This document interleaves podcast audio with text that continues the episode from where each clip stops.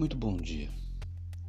Hoje nós vamos falar um pouco sobre tempo,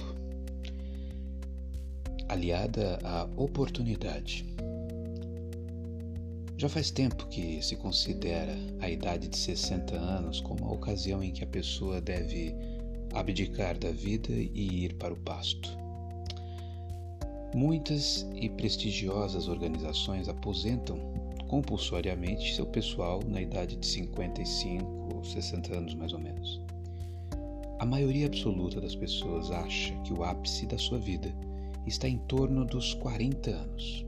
Pior que isso, também põe na cabeça a grande inverdade, a de que vai viver em média 65 anos.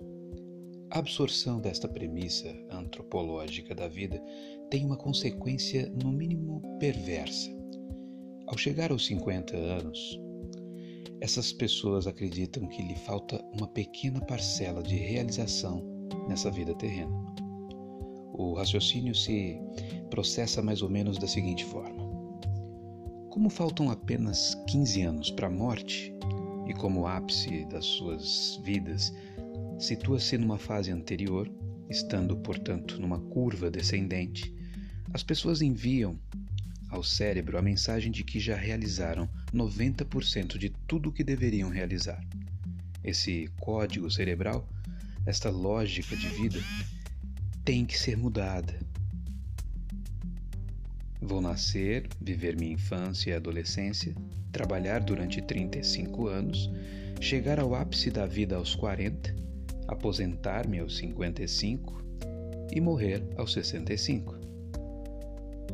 Deve evoluir de maneira vigorosa para Vou viver minha infância e adolescência, trabalhar para o resto da minha vida, aposentar-me nos termos tradicionais aos 55 anos, morrer aos 99 e o melhor ano da minha vida será o ano da minha morte. Vejamos se a idade é realmente o problema. Qualquer que seja a sua idade, é agora a grande ocasião de tomar a decisão de tornar-se uma pessoa ainda melhor do que é. Nós temos muitos exemplos. Roberto Marinho, por exemplo, fundou a Rede Globo quando tinha 60 anos. Ray Kroc abriu o primeiro McDonald's aos 55 anos. Mais de 80% da obra de Jung foi feita a partir dos seus 60 anos. Martin Buber, o grande filósofo, tinha 66 anos quando consolidou a terceira escola buberiana. Henry Fayol deixou mais de 90% do seu legado para o pensamento administrativo aos 75 anos de idade. Isto sem falar nos homens brilhantes que já nos deixaram: Tom Jobim, Sobral Pinto, Grande Otelo, muitas outras pessoas. Eles consolidam a ideia de que o melhor ano da vida pode perfeitamente ser o último. No outro lado da escala, os jovens têm realmente grandes oportunidades. Jefferson tinha 33 anos quando redigiu a Declaração de Independência dos Estados Unidos. Newton formulou a lei da gravitação universal aos 24.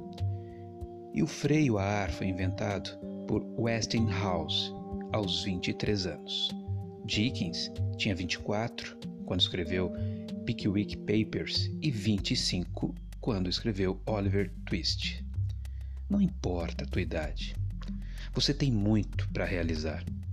Nesse exato momento, em meu próprio caso, ao ler algumas, alguns livros, eu tenho, nesse exato momento, 45 anos. Encontro-me muito bem, honestamente, acredito que os meus melhores e mais produtivos anos ainda estão no futuro.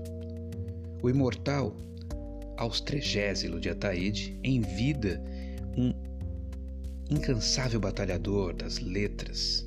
Aos 92 anos trabalhava 16 horas por dia pela manhã no Jornal do Comércio e à tarde na Academia Brasileira de Letras.